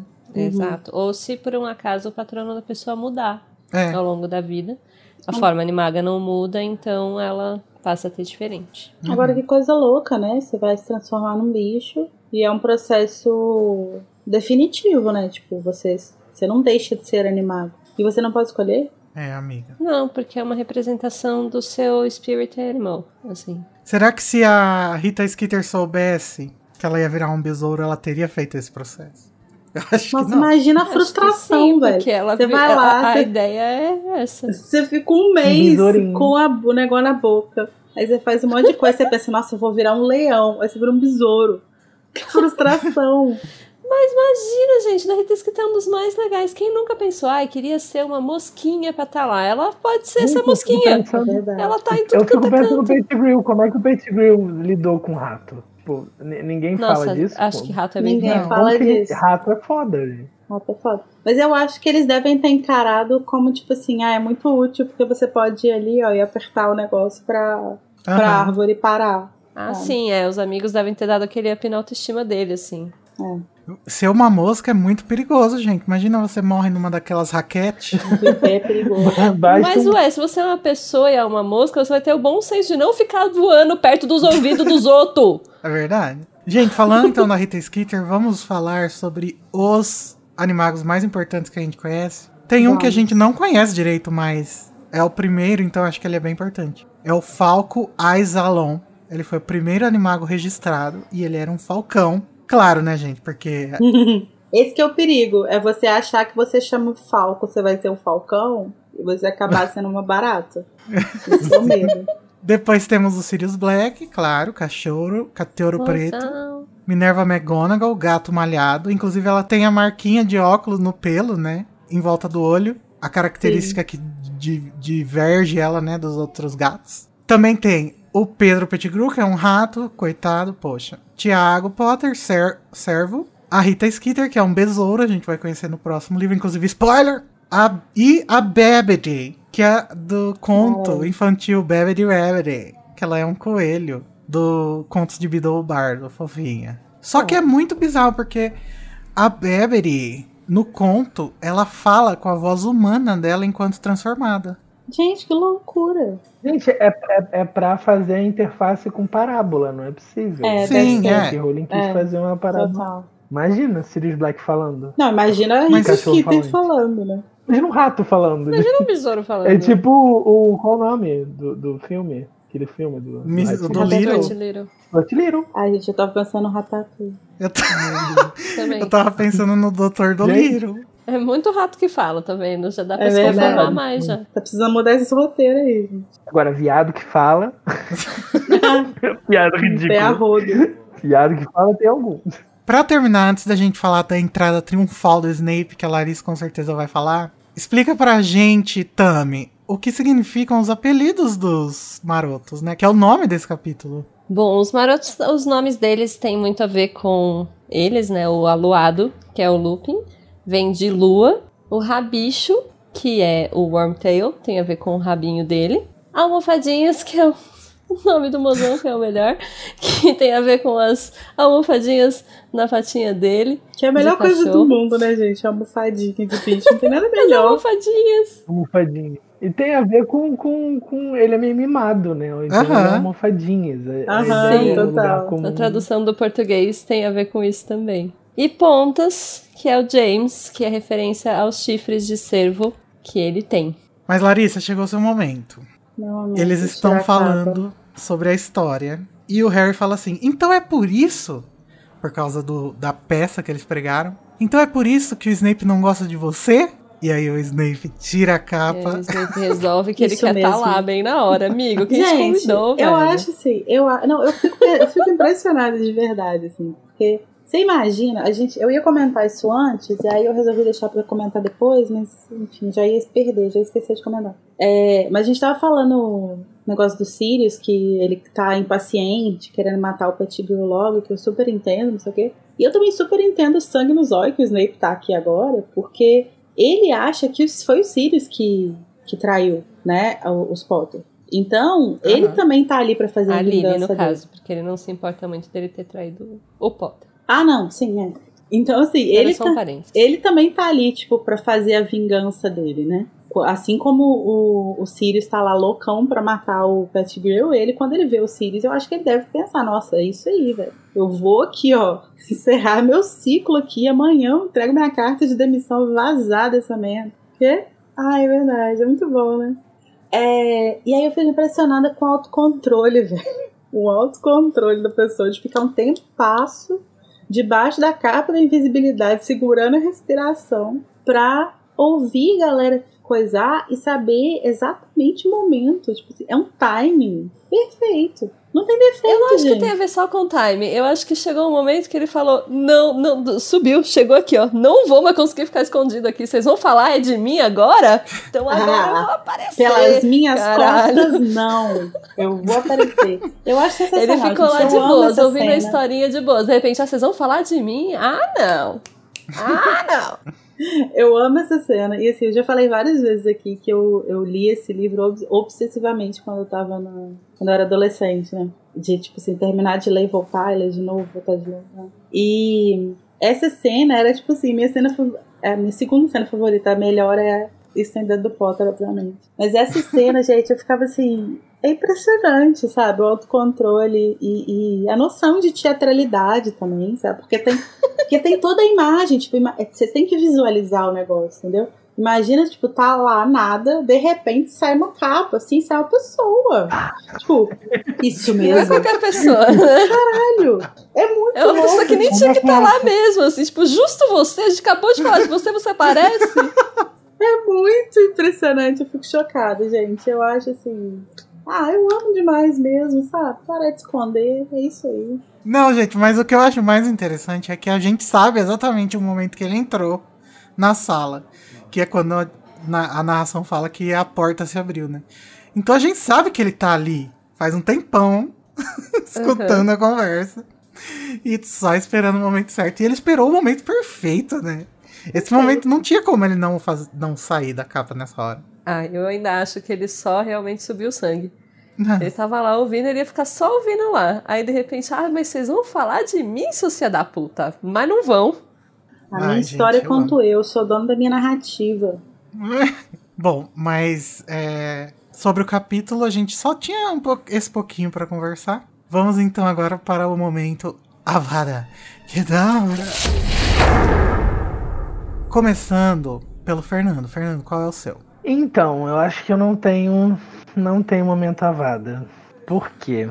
Porque de verdade, vocês são especialistas em Harry Potter. Eu não consigo falar assim, tem um momento que eu não gosto nesse capítulo. Oxe, pode falar. Inclusive, eu não sabia. Não, inclusive, eu sabia que esse capítulo existia, mas fazia tempo que eu não reli esse capítulo. E aí agora, relendo esse capítulo, eu, né, entrei na questão do HIV e tal, mas ao mesmo tempo eu entrei em contato de novo com Harry Potter. Então, eu pareço a criança que eu era, que lia sem o menor rigor e ficava, meu Deus, que mundo maravilhoso. Então, mas não precisa de rigor. Tipo assim, quando você tava lendo, teve um momento que você falou assim, puta que pariu, é isso. Gente, eu não tenho um momento assim, tipo, não tem. Gente, eu queria aproveitar esse momento pra, caso alguém esteja percebendo, eu acho meio difícil, mas tá.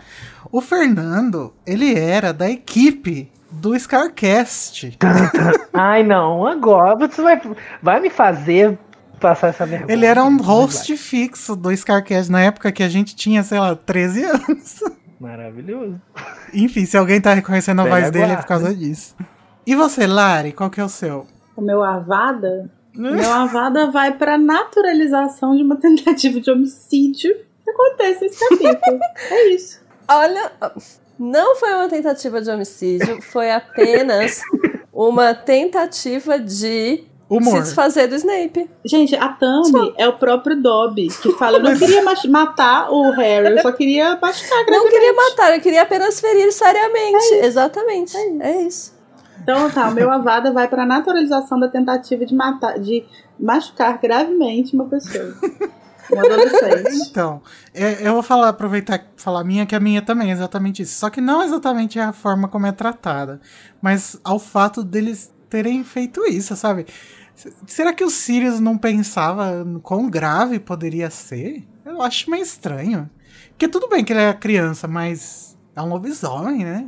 O que eu acho mais bizarro nessa peça é que eu entendo a imaturidade dele quanto às consequências com o Snape, porque ele não se preocupava, tipo, se o Snape vai ficar bem, se o Snape vai acordar amanhã, sabe? Tipo, mas eu não entendo como que ele não pensou nas consequências pro Lupin, sabe? Porque se ele era tão ligado ao Lupin a ponto de se transformar num animago por ele, é muito bizarro como que, tipo, em determinado momento existe esse desleixo, né? Porque imagina a cabeça do Lupin de, tipo, se ele tivesse matado. Se ele tivesse atacado, né? Alguém. Ou e machucado, o que expulso, fosse, né? Tá?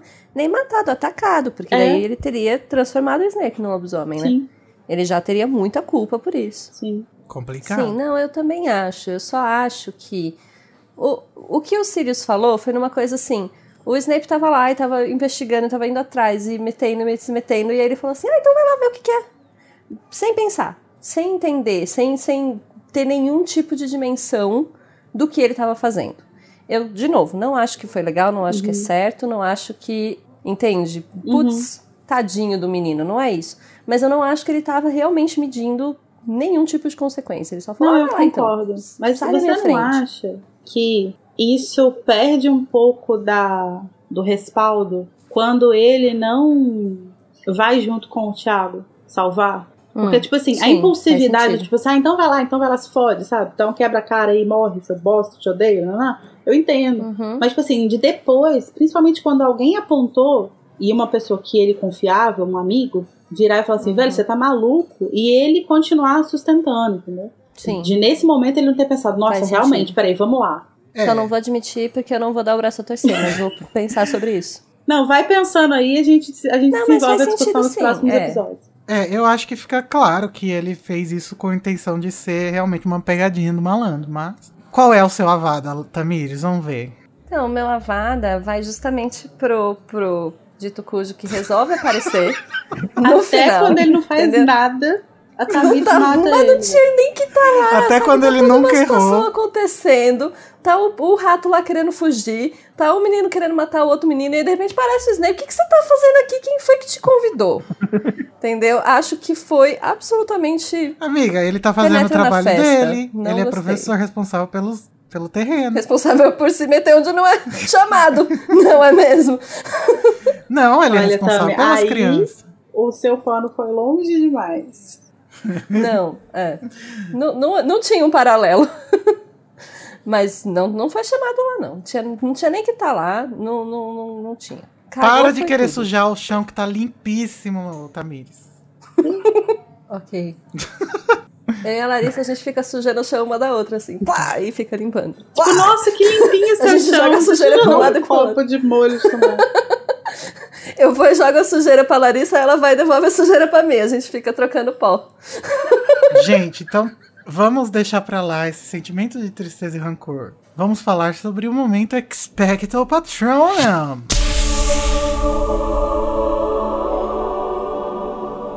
Começando, dessa vez, com a Tami. Tami, qual é o seu?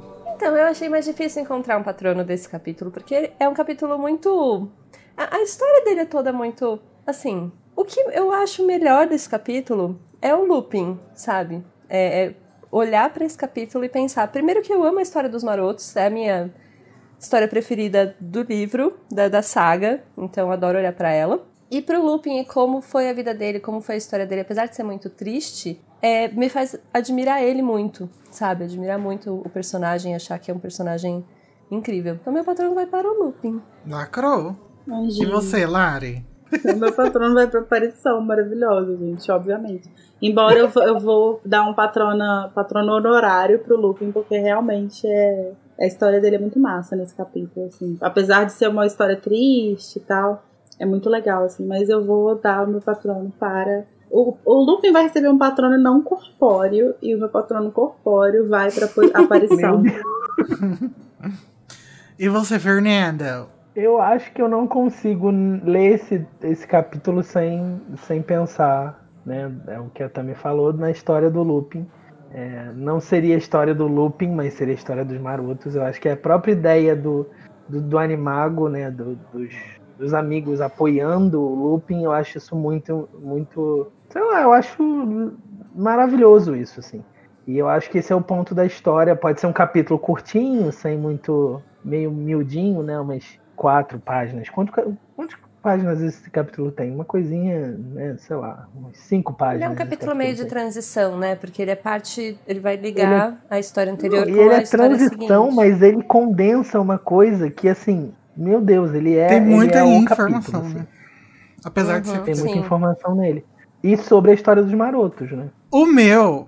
Expecto Patrono vai para quem? Para ele. Nunca errou. Cite 200 erros do Dumbledore. Tudo viado, o que o Lupin fala. É viado, né? Também porque é homossexual. Porque é viado, sim. Mas o que ele fez pelo menino Lupin, gente, denota muito dos méritos que o Dumbledore tem em sua personalidade. Todo momento que eu vou poder dar um Expecto Patrono pro Dumbledore, eu vou dar. Porque eu acho que a gente precisa desse empurrãozinho pra lá. Ou seja, eu sempre vou estar falando que o Dumbledore nunca errou, porque as pessoas falam que ele erra demais. Então nunca errou. Eu poderia até julgar, mas enquanto eu estivesse te apontando um dedo, teriam 4 apontados pra mim, né? Então... gente, vou ficar quieto. Se o Dumbledore fosse uma pessoa real e o Igor tivesse Twitter, o Igor ia ser tóxico pro Dumbledore. Porque, tipo, perfeito, nunca errou, maravilhoso.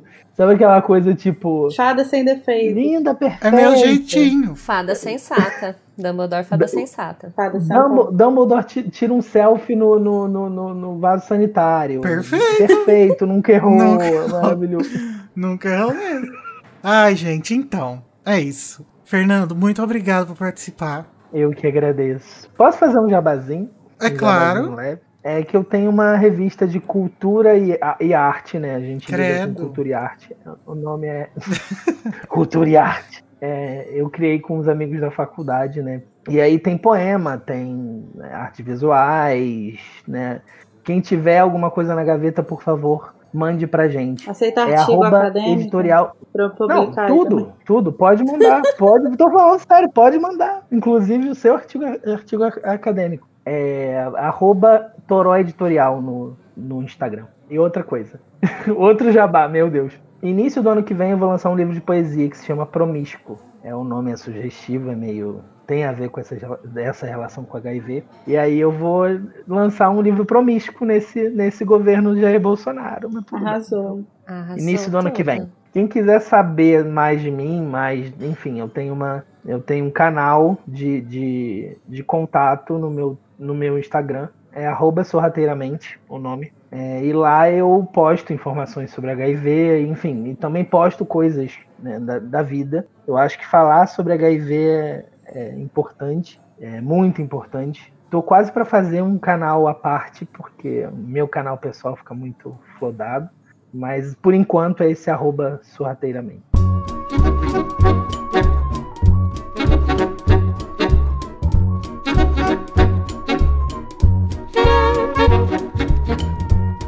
Gente, então é isso. Agora, sabendo de tudo que a gente precisa saber, depois desse textão do Lupin, a gente pode partir pro próximo episódio, já que na semana que vem a gente vai falar sobre o capítulo 19, O Servo de Lord Voldemort. Tchau!